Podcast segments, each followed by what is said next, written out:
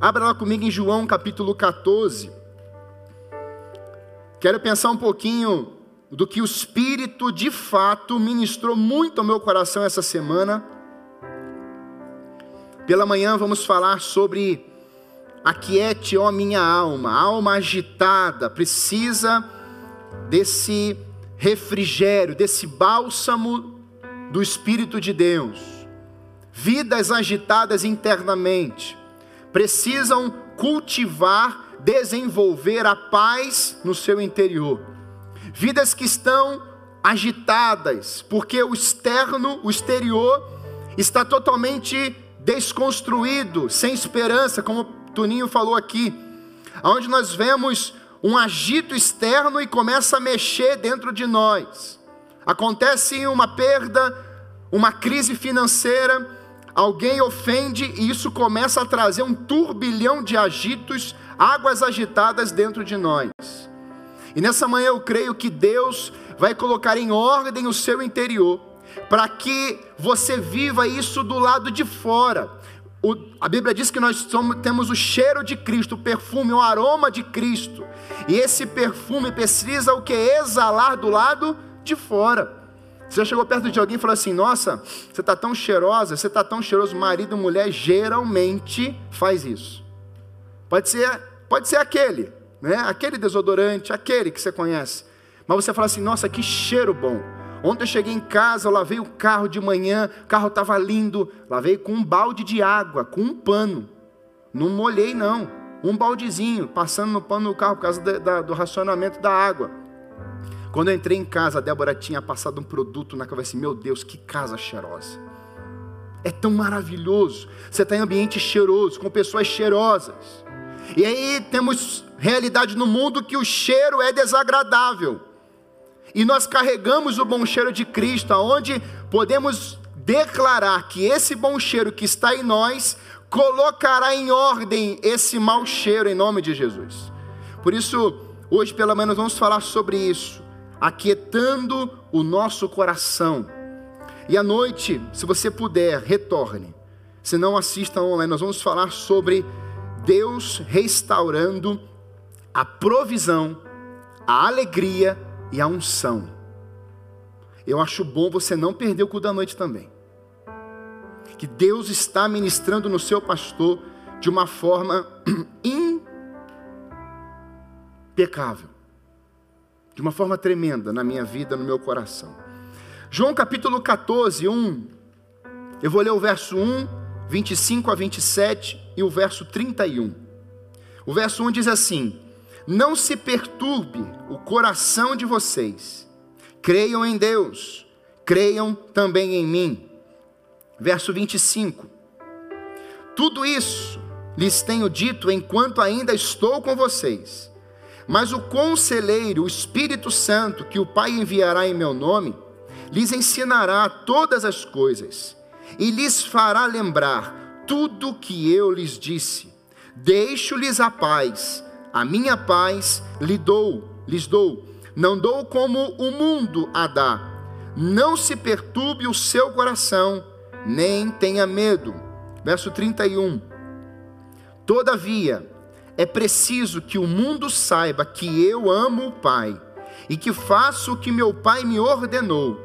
Levantem-se, vamos daqui. Pai, essa é a tua palavra, traga revelação, entendimento e que não sejamos, Senhor Deus, apenas ouvintes, mas o Teu Espírito gere em nós transformação nessa manhã, que haja cura na alma nessa manhã, transformação no interior e o equilíbrio do Teu Espírito Santo, Pai, trazendo paz, compreensão, vida em nosso interior e as perturbações do nosso interior sejam agora, Senhor Deus, ministradas pelo poder da Tua palavra em nome de Jesus. Amém.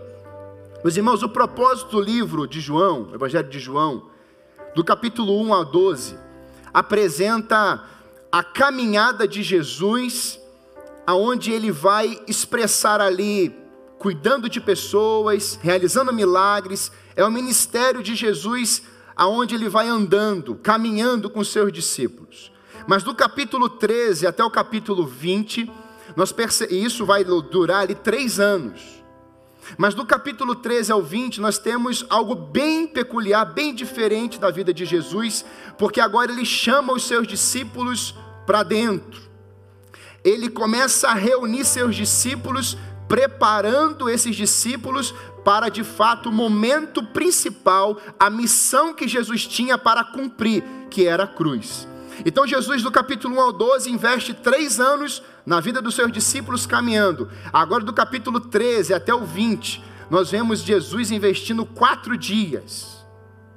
E esse é o ministério onde Jesus vai colocar uma chama no coração dos discípulos. Jesus vai trazer a paz, Jesus vai trazer a revelação, e Jesus vai trazer também esse compromisso com a missão que eles precisariam ter depois da morte e da ressurreição de Jesus.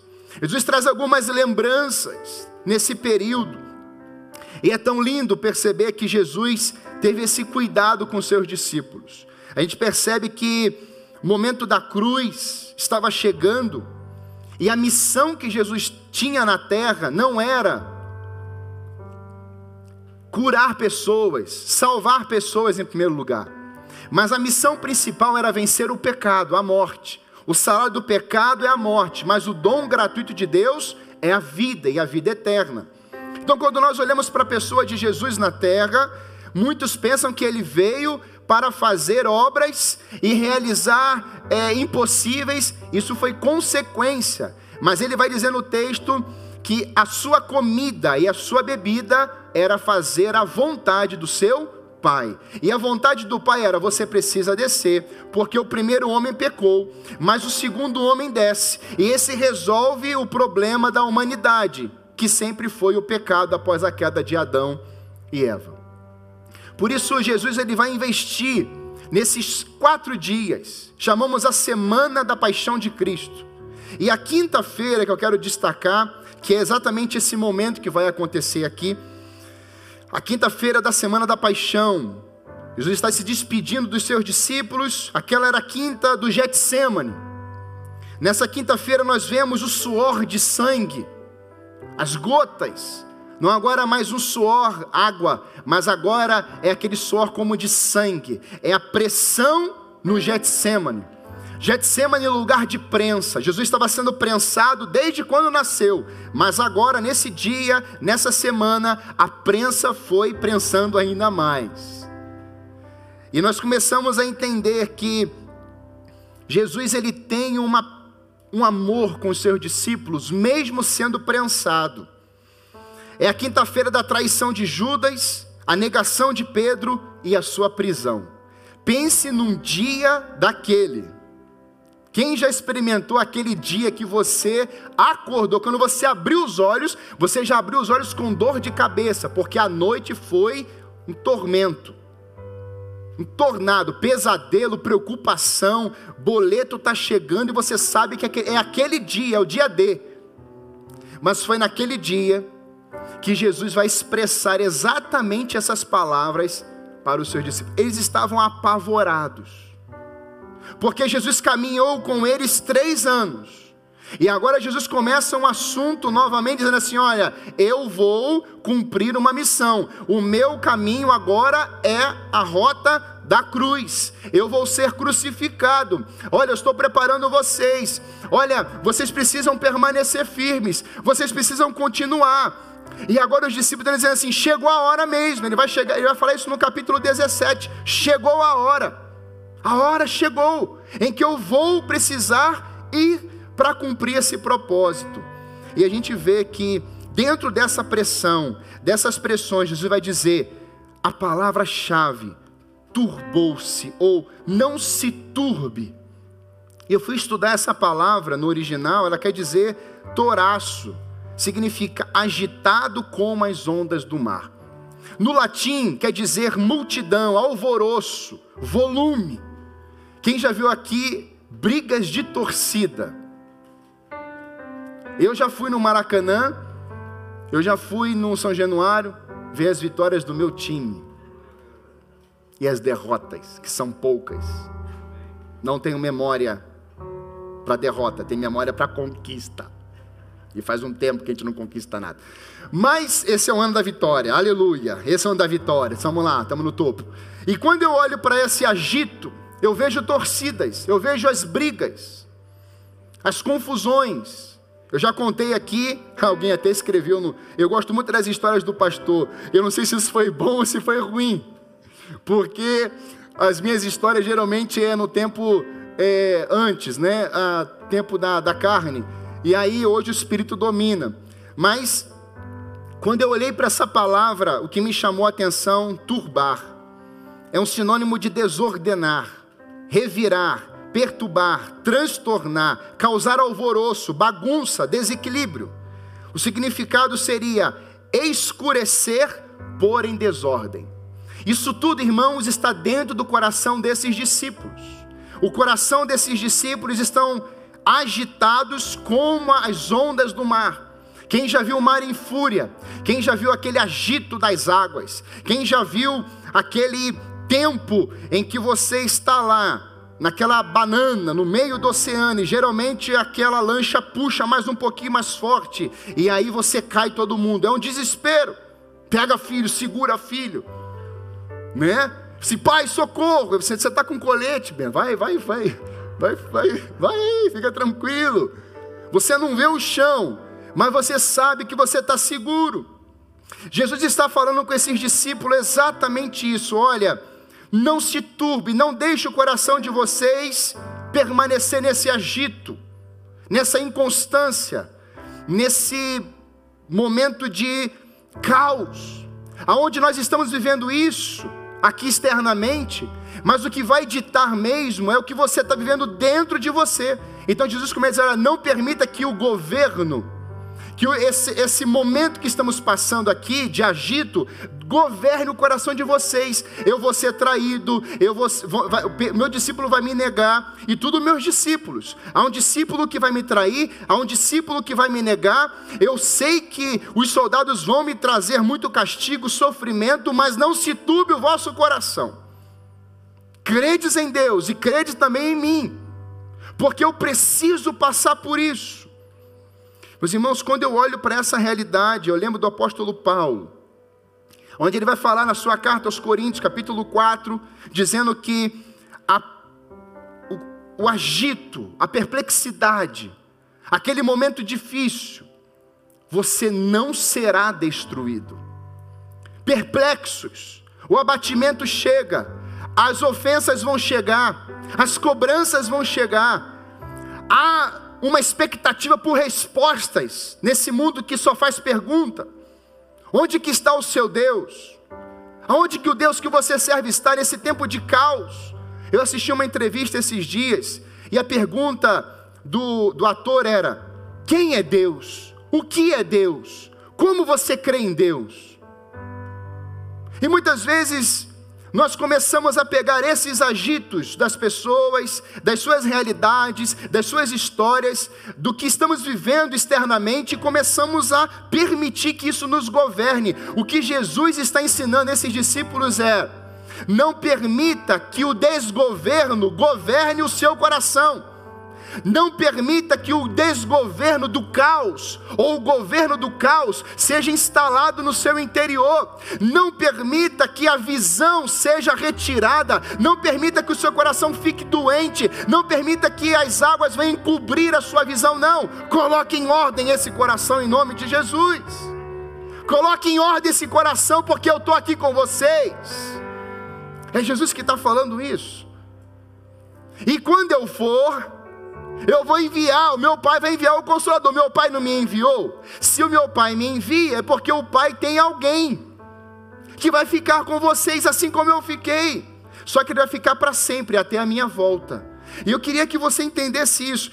Muitas vezes no tempo de crise, de agito, nós começamos a falar conforme o exterior. Nós começamos a dar respostas porque as perguntas ou as palavras foram palavras difíceis. Mas a palavra diz, Jesus vai falar aqui, uma resposta branda, uma resposta leve, uma resposta tranquila, desvia o furor. Ele fala as bem-aventuranças. Ele começa a ensinar aquela multidão, aqueles discípulos, porque o agito começou desde o seu nascimento.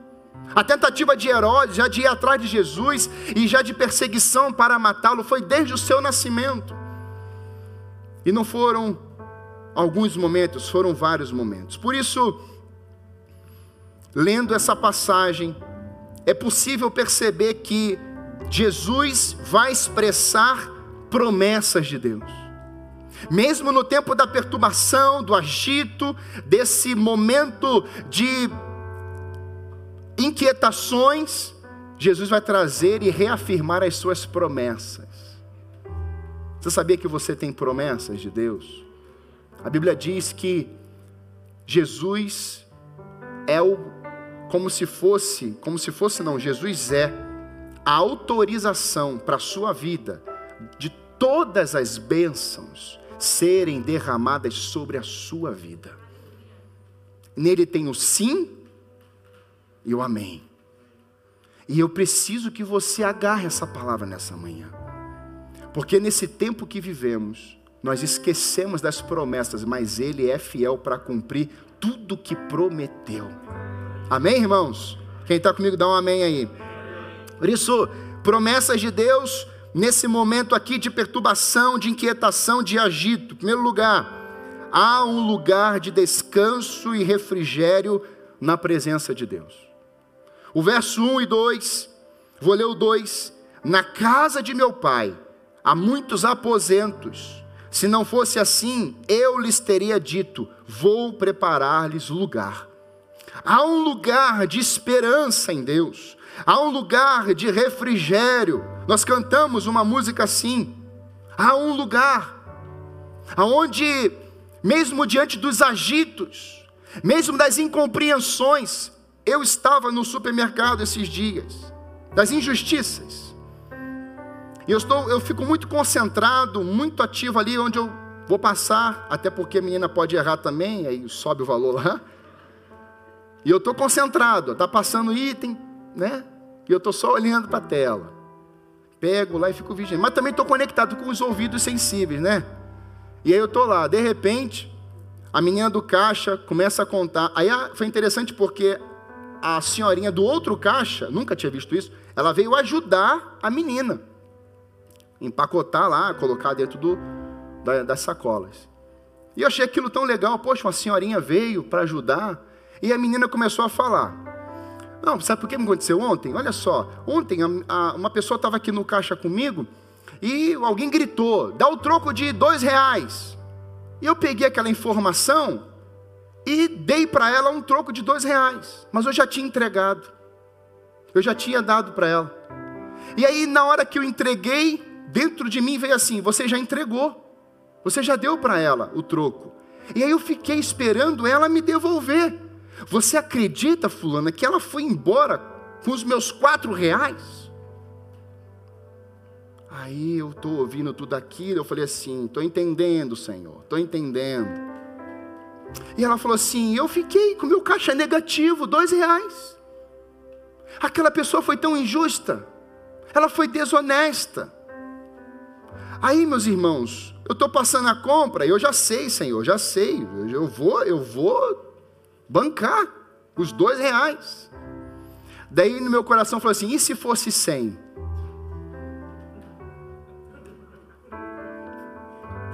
Eu estou entendendo. Aquela cena me mostrou um agito do mercado, e aquela menina desfocou no seu trabalho, agarrou uma informação, e aí aquele momento aconteceu para a gente falar de Jesus. Meus irmãos, só pode ser isso.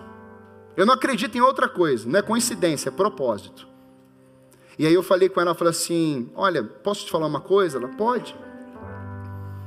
O que aconteceu nesse momento é chato mesmo, é injusto. O mundo é injusto. Mas eu posso te ensinar uma coisa muito linda que eu aprendi? Ela pode. Eu falei assim: você sabia que esse mundo vai sempre permanecer injusto? Ela é, é. Mas um dia, Deus mandou o seu filho, que em nome dele significa justiça. E ele vem para transformar esses injustos para serem justos. Só o poder da sua justiça faz isso. Alguns vão entender e não vão aceitar, mas outros vão entender e vão vivenciar essa experiência. Então eu quero falar para você que Jesus, como me transformou, e essa justiça está dentro de mim, eu quero te ensinar o que é justiça num mundo que é injusto. Eu vou pagar esse débito que ficou no seu caixa. Isso é justiça. É colocar em ordem a desordem. E você que foi injustiçada, há um senhorio que coloca a justiça no meio da injustiça. Você crê nisso, filha? Ela falou assim: Eu acredito nisso. A outra senhorinha saiu, mas com os ouvidos conectados. E eu falei assim: Quanto que ficou? Ela falou assim: Foram dois reais. É que meu caixa foi negativo, não tinha nem mais o dinheiro da passagem. Eu não tinha mais nada. Eu falei assim: Olha, se a sua despesa fosse cem reais, Deus mandou ser justo e cobrir isso para você. Entreguei, ela passou e fui embora. Quando eu desci a escada, a senhorinha, eu olhei para trás, a senhorinha já estava vindo e elas já estavam lá. Sabe quando vem uma aquele bálsamo, uma resposta, sabe? Dois reais. Dois reais. Mas aqueles dois reais para aquela menina transformou num agito. Era tudo para ela. Sabe o que ficou no lugar daquela injustiça? A justiça de Deus. Sabe o que ficou no lugar daquela injustiça? O amor de Jesus. Porque eu falei assim: eu não vou. Ela perguntou qual o seu nome. Eu falei assim: o meu nome é Jesus. Você vai ficar gravado nesse dia Jesus na sua história, porque Jesus veio aqui e foi justo com você. Não é João, não é Marco, não é Pedro. Jesus está trazendo vida àqueles discípulos e colocando ordem. E eu cheguei em casa, contei para as crianças, aí a minha filha mais nova falou assim: pai, se eu tivesse lá com o senhor, eu falei assim: pai, vamos embora, pai, não vai dar dois reais não. Eu falei assim: menina, não é isso que eu te ensino. Laura é Laura, né, irmãos? Eu falei assim: não, filhinha. Aí a mais velha veio: pai, o que, que o senhor falou para ela? Eu falei assim: eu falei que Jesus passou lá. E as duas ficaram com os olhos desse tamanho.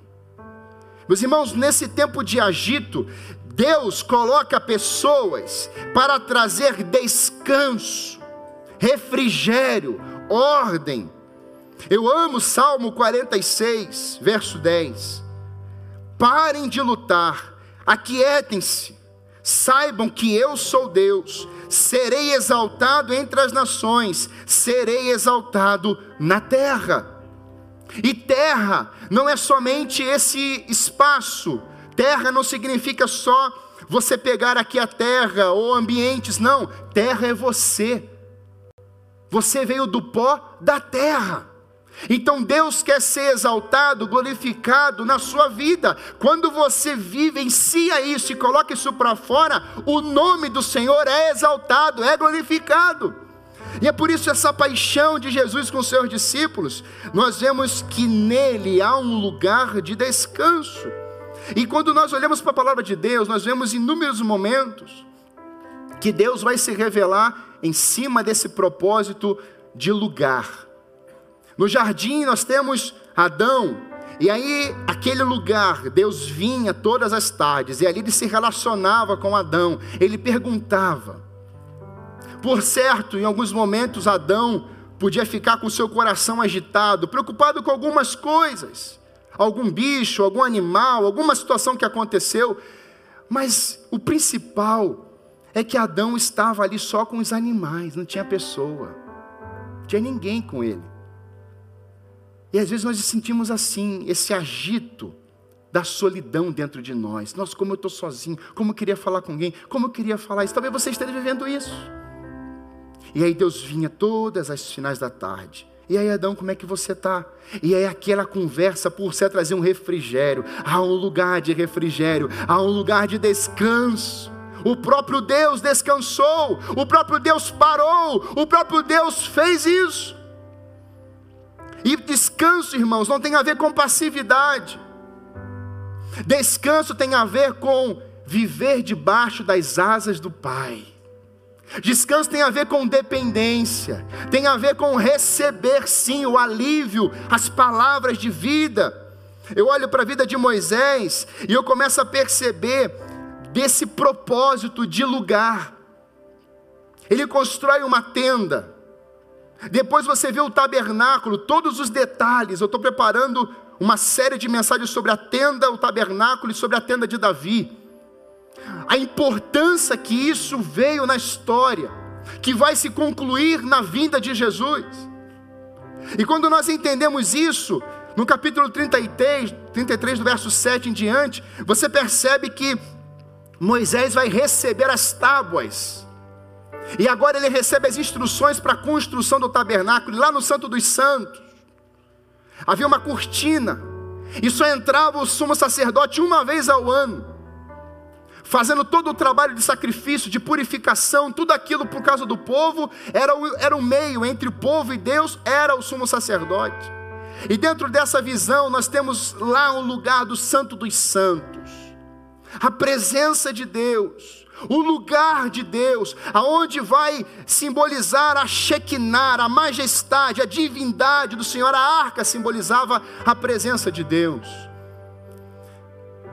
Nós vemos que não ficou só no templo, no tabernáculo, mas vem no templo de Salomão, outro lugar de Deus, aonde Salomão vai investir dinheiro, ouro, cedro, tantos bens. Davi participa disso, mas não constrói.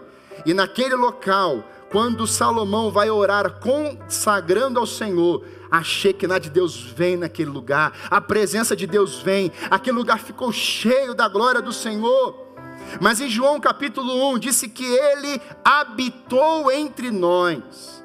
Vimos a sua glória como a glória do jeito do Pai cheio de graça e verdade. Essa manifestação, a materialização do Antigo Testamento, vem agora se cumprir na revelação máxima de Deus, na pessoa de Jesus, e agora Ele está andando distribuindo o que? Calma, não se perturbe o coração, credes em Deus, credes também em mim. Há um lugar, porque a história desenvolveu isso. Deus tinha um lugar, Deus tinha um lugar para você, um espaço para você, a presença presença de Deus estava ali, era é real. Para quê? Para trazer sentido à sua vida. E quando nós olhamos para essa realidade, irmãos, nós vemos que Jesus, ele tabernaculou, por isso o termo tabernaculou, habitou, fez morada. O desejo de Deus era sempre assim. Ele vem em alinha Adão e Eva. E depois você ah, construa, porque agora eu vou me mover no meio de vós. E agora ele fala assim: não só no meio de vós, mas dentro de vós. Então agora Deus não habita mais em prédios feitos por mãos, mas Deus habita agora naqueles que confessaram Cristo como seu Senhor e Salvador. Então a morada de Deus é o seu coração. Saiu agora desse espaço. Muitos colocam Deus em uma caixa. Deus é onisciente, onipresente, onisciente, onipotente onipotente, Ele está em todos os lugares, sabe o que pedimos, sabe o que vamos pedir, sabe o que pensamos. Mais importante, irmãos, não é limitar Deus em cima de um lugar, mas é entender que Deus faz morada dentro dos seus.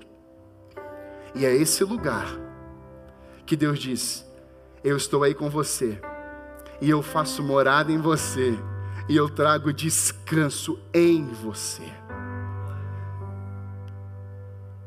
Estava no templo, no tabernáculo, no jardim do Éden, e agora eu estou em vós. Há um lugar, meus irmãos, nele, de descanso. Em Hebreus 3, 6 diz: Mas Cristo é fiel como filho sobre a casa de Deus, e essa somos nós. Se é que nos apegamos, apegamos firmemente à confiança e a esperança da qual nos gloriamos. Quem, Romanos fala isso, quem crê em Jesus agora é morada do Deus Altíssimo. E essa sombra do Onipotente te descansará, é promessa, é uma promessa no tempo de turbilhão no coração dos discípulos. Há um lugar em mim, eu vou preparar um lugar, se não tivesse, eu iria preparar. Jesus não está falando do céu, Jesus está falando da cruz porque Jesus não trabalha com improviso. Eu vou construir agora algo para vocês. Não, já estava construído, mas eu preciso concluir. Isso eu preciso fazer. Eu preciso terminar essa obra. O céu está pronto, a eternidade já escreveu, mas eu preciso cumprir essa palavra para você. Jesus precisava ir para a cruz, irmãos, por causa de nós também. Às vezes nós ficamos nessa miopia, não, porque Jesus, porque Jesus, sim, Jesus fez tudo isso e tinha algo escrito no céu, mas se Jesus, por que ele fez tudo isso? Para vencer o pecado e para mudar o meu destino do inferno para o céu. Ele olhou para nós, ele amou o mundo, ele amou pessoas, ele é o amor, ele não muda. Por isso, ele quer habitar em corações. A segunda promessa que ele fala para esses discípulos está no verso 25 a 27. Ele fala da paz. A minha paz eu vos dou. E aonde há paz, existe guerra. Aonde se fala de paz, é porque ou houve, ou vai acontecer, ou está acontecendo uma guerra. Tiago, capítulo 4, verso 1 vai falar exatamente isso, sobre as guerras. De onde vêm as guerras e contendas que há entre vocês? Não vem das paixões que guerreiam dentro de vocês? Percebe, irmãos? O que está, vai estartar do lado de fora vai começar dentro de mim. O que vai dar continuidade do lado de fora começa dentro de mim. As contendas, as iras, as provocações, os ferimentos. Isso tem um local e se chama coração. É dentro do coração. Por isso que a Bíblia tem hum, tantos textos sobre o coração. Cuide do seu coração. O seu coração precisa ser alimentado pela palavra de Deus. Guardei a tua palavra no meu coração para não pecar contra ti. Guardei a tua palavra no meu coração para não viver desenfreadamente, com contendas, ofensas, distúrbios e agitos. Mas essa palavra colocou ordem no meu coração, porque a palavra de Deus colocou ordem no caos. É que está lá em Gênesis. Quando essa paz é declarada, meus irmãos, é porque ele diz: a paz não está no externo, a paz precisa estar dentro de vós. A minha paz eu vos dou. Alguns dizem que ansiedade é excesso de futuro, depressão é excesso de passado e estresse é excesso de presente. Aqui ninguém passou por isso. Ninguém fica ansioso, já ficou, Ninguém se estressou nesses últimos cinco, seis meses, como nunca antes desse país. Ninguém já sentiu aquela tristeza que quase foi aí entrando numa possível depressão.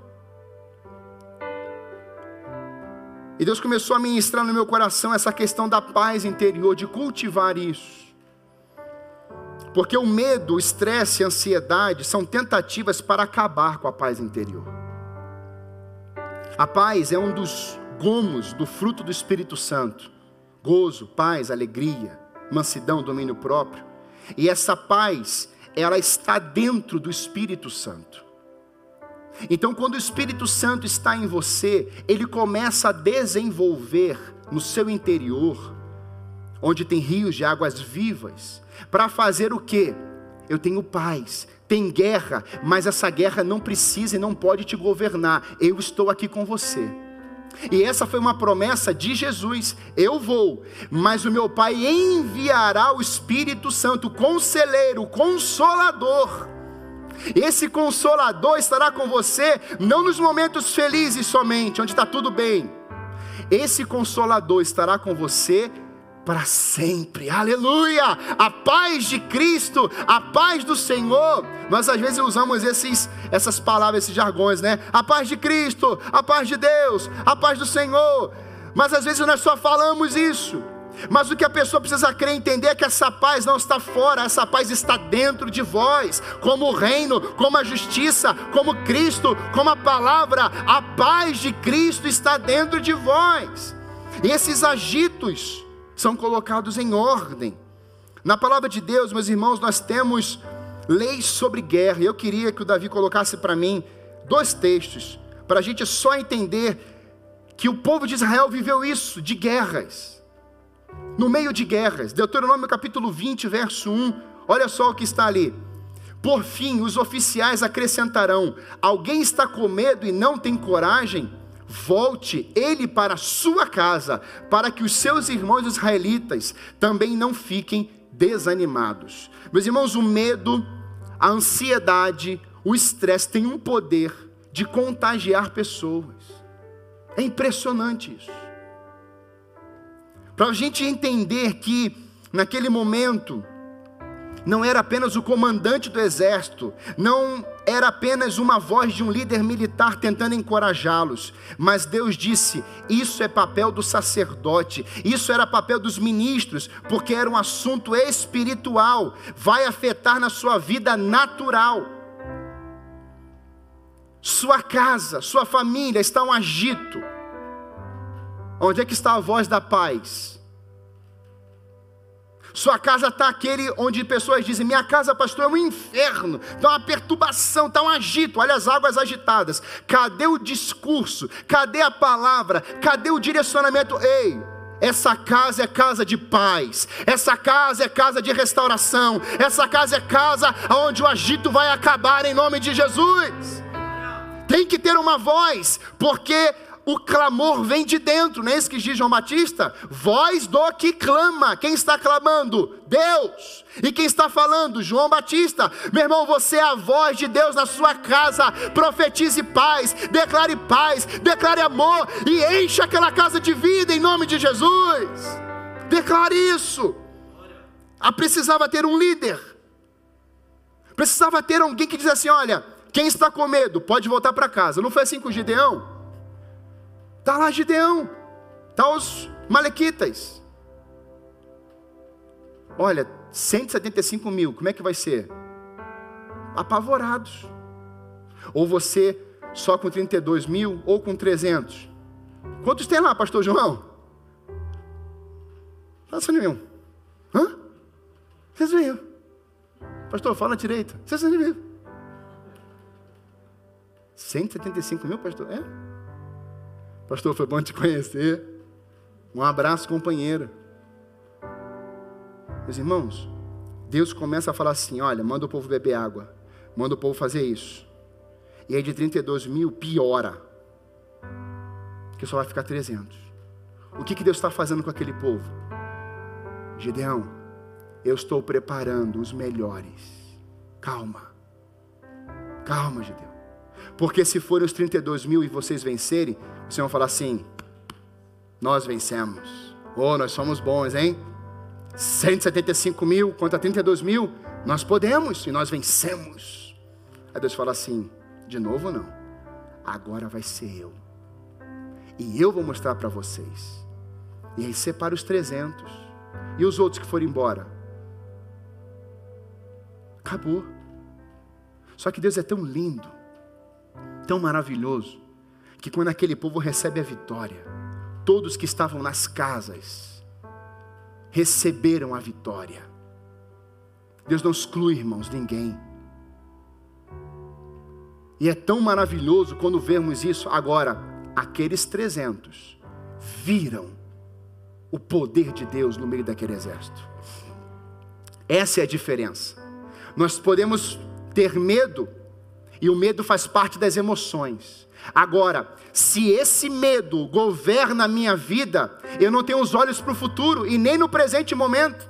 Então, qual é a intenção na vida desses discípulos? Vocês estão apavorados, vocês estão com medo, e isso foi criando um agito. Jesus falou assim: olha, não se turbem, não agitem, porque isso vai parar vocês. Vocês não vão ter mais senso de missão, vocês não vão querer dar continuidade, vocês vão querer ficar dentro de um quarto, vocês vão querer ficar escondido, vocês vão ficar esquecido, vocês vão querer se esconder. Meus irmãos, é exatamente isso que acontece. Jesus trouxe tudo isso para a vida deles, dizendo exatamente: há um lugar em mim, olha, continuem, não se perturbem, não fiquem agitados. Eles ouvem isso, agarra essa palavra de paz. Mas alguma coisa acontece. No João capítulo 20, 21, Jesus vai dizer: novamente, Jesus disse: Paz seja com vocês. Assim como o Pai me enviou, eu os envio. Por que, que Jesus fez isso aqui também? Já é pós-ressurreição. é onde Jesus volta, ressuscita e volta até aquela casa. Aquela família, os seus discípulos, estavam morrendo de medo a portas trancadas. No capítulo 14, nós temos mais quatro dias: morte, ressurreição. Agora Jesus fica esses dias, 40 dias andando, ele vai se aparecer a mais de 500 pessoas, ele mostra que ele está vivo no caminho de Emaús. As pessoas olharam para ele, viram, e agora ele vai dentro da casa daqueles discípulos, que são os seus discípulos. Ele abre a porta e fala assim: ele vê um cenário de medo, de pavor. Jesus volta lá e abre a porta e fala assim: Pai seja com vocês. Meus irmãos, Jesus não desistiu de você. Jesus não desiste de você. Ele declarou isso de uma forma tão poderosa: minha paz seja com vocês. Veio a tribulação, veio a morte, veio a perseguição. Jesus Cristo voltou e diz assim: paz seja com vocês. Eu estou aqui, eu ressuscitei. Vamos lá. Aí Tomé não está ali. Jesus Cristo espera Tomé voltar. E aí Tomé chega e fala assim: o que aconteceu? Jesus apareceu aqui. Ele só acredito vendo. Aí Jesus se aparece para ele de novo. Jesus volta e fala assim: Tomé, estou aqui, Tomé. Quando ele vê o furo, fala assim: realmente. Não queira ter a fé de Tomé, ver para crer, creia sem ver, porque isso é a fé. É a fé verdadeira, é a convicção do que você não está vendo, mas creia. O medo está vindo, a perturbação está chegando, o desemprego bateu a porta, a situação está pegando, mas o que está dentro de mim é paz no meu interior. Então cultive do lado de fora o que te governa do lado de dentro. Aleluia! E você vai ver um ambiente de caos, de vergonha, de medo, de sequidão, frutificando no maior tempo de crise, irmão. Creia nessa palavra em nome de Jesus. Eu olho para ansiedade, preocupações, agitos. Mas eu vejo Salmo 94, 19. Por isso não tema, pois estou com você. Não tenha medo, pois sou o seu Deus. Eu fortalecerei, eu ajudarei, eu segurarei com a minha mão direita vitoriosa. Isaías 41, 10.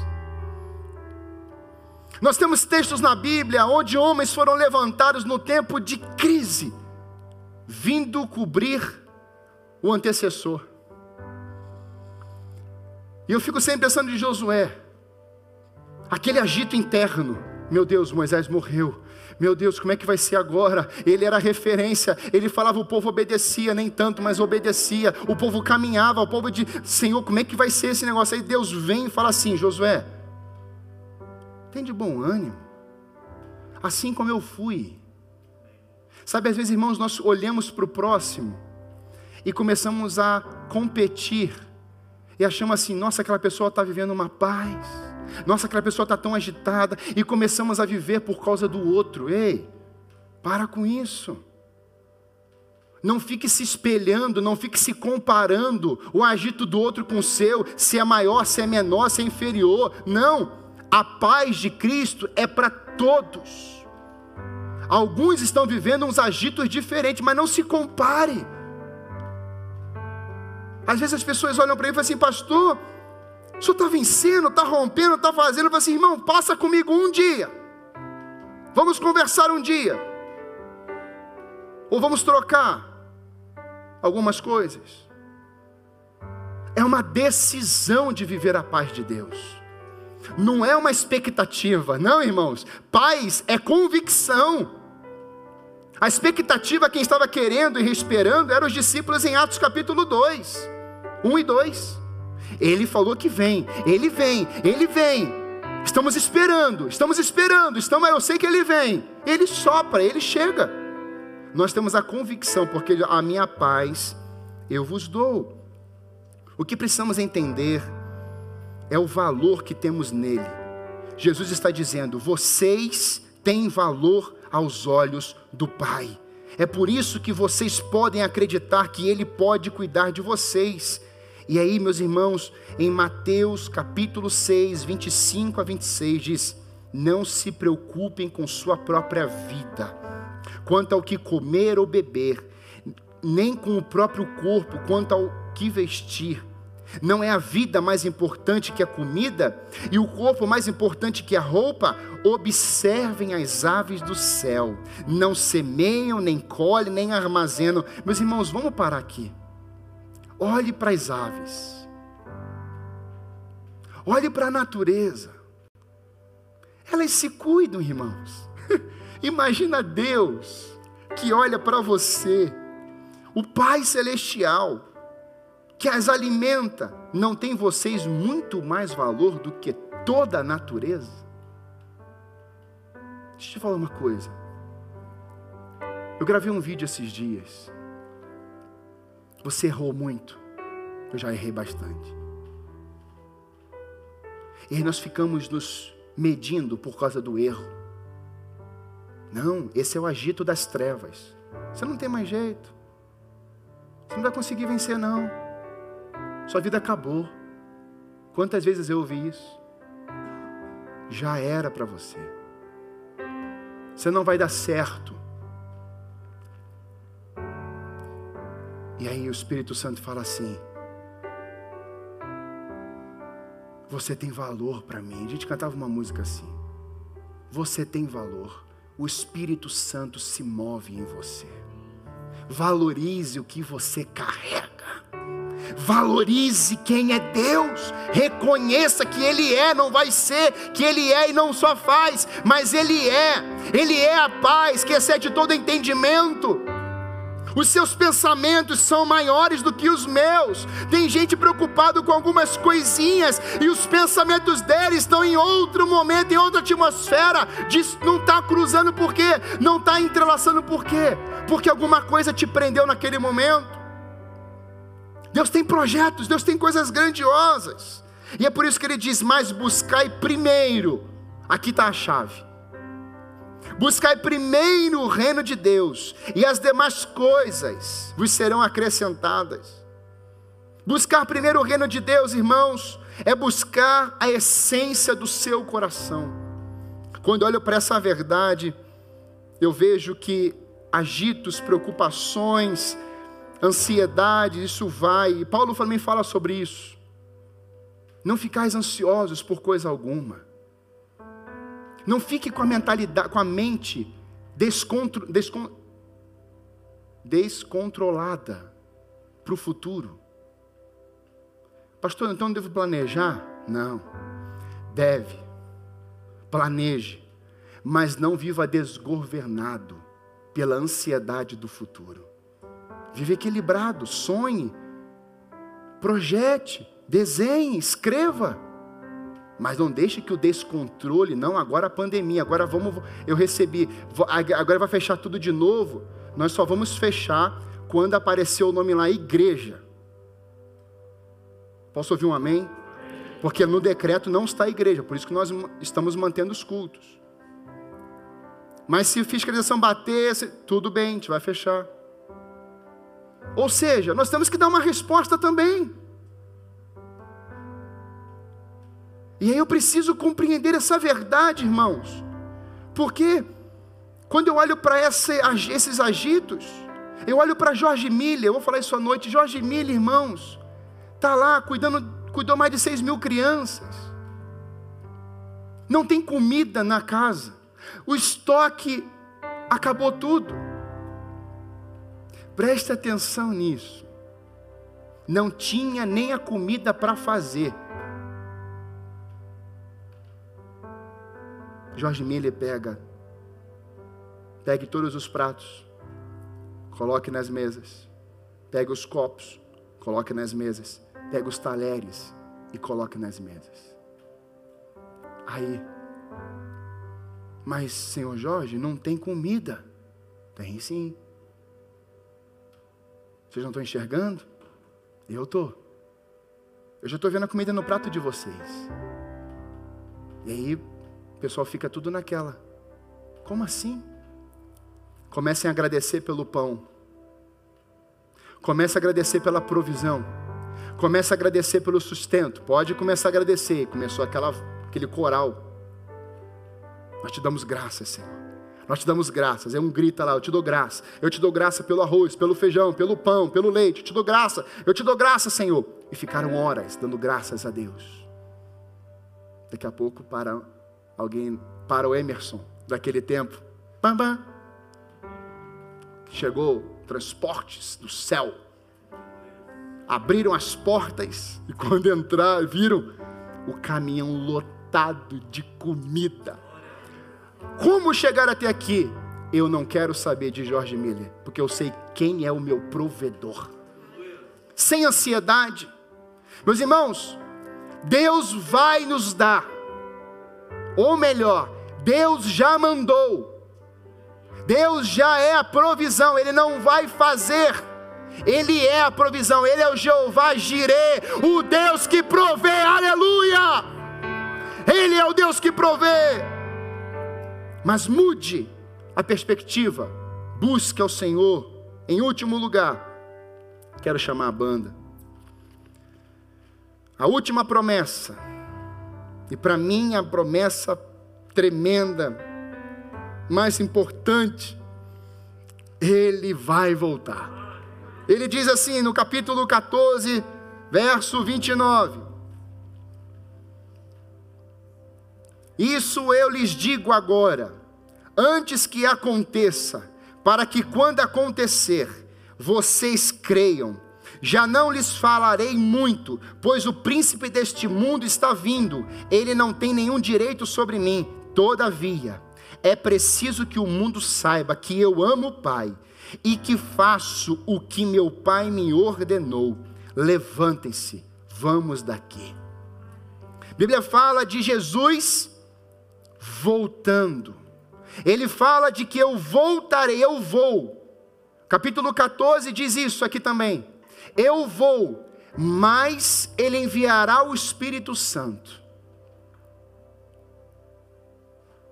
E quando nós agarramos essa verdade, irmãos, essa promessa, nós sabemos que o nosso destino não é aqui. Nós sabemos que o nosso destino é com Ele para sempre.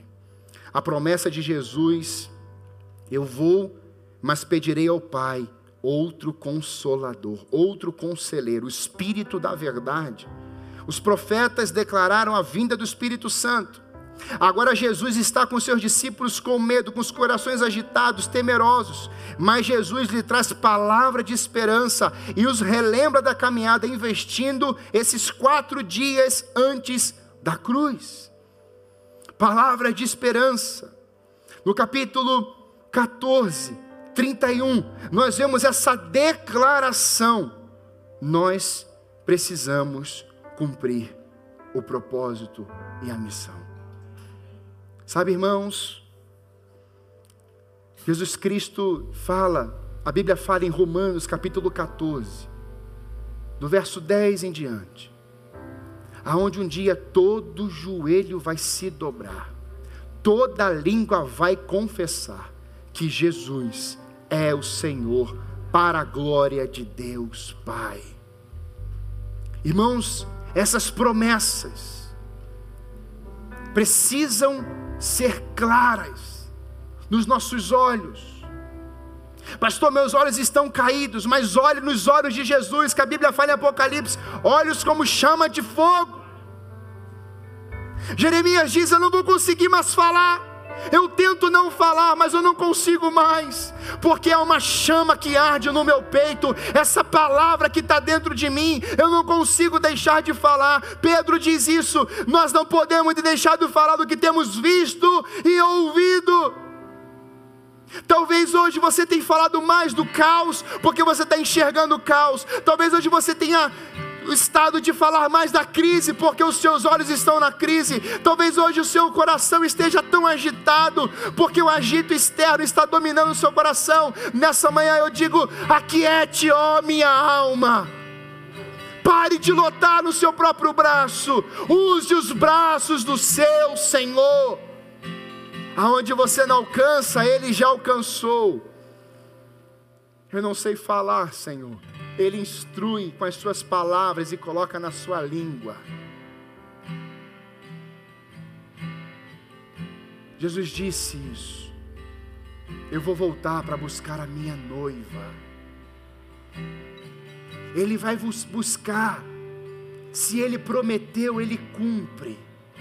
Então nós estamos de passagem nesse tempo mas você pode carregar o céu dentro do seu coração. Você pode viver de passagem aqui, mas a, a justiça está dentro de você, o poder do Evangelho dentro de você, as boas notícias dentro de você, para que você venha viver como carvalhos de justiça, plantados pelo Senhor para a sua glória. Não queira ser uma coisa sendo guiado pelas turbulências desse mundo, não. Seja um carvalho de justiça, seja uma pessoa governada pela presença de Deus, seja uma vida que constrói e que lança palavras de fé, sementes de fé nessa manhã.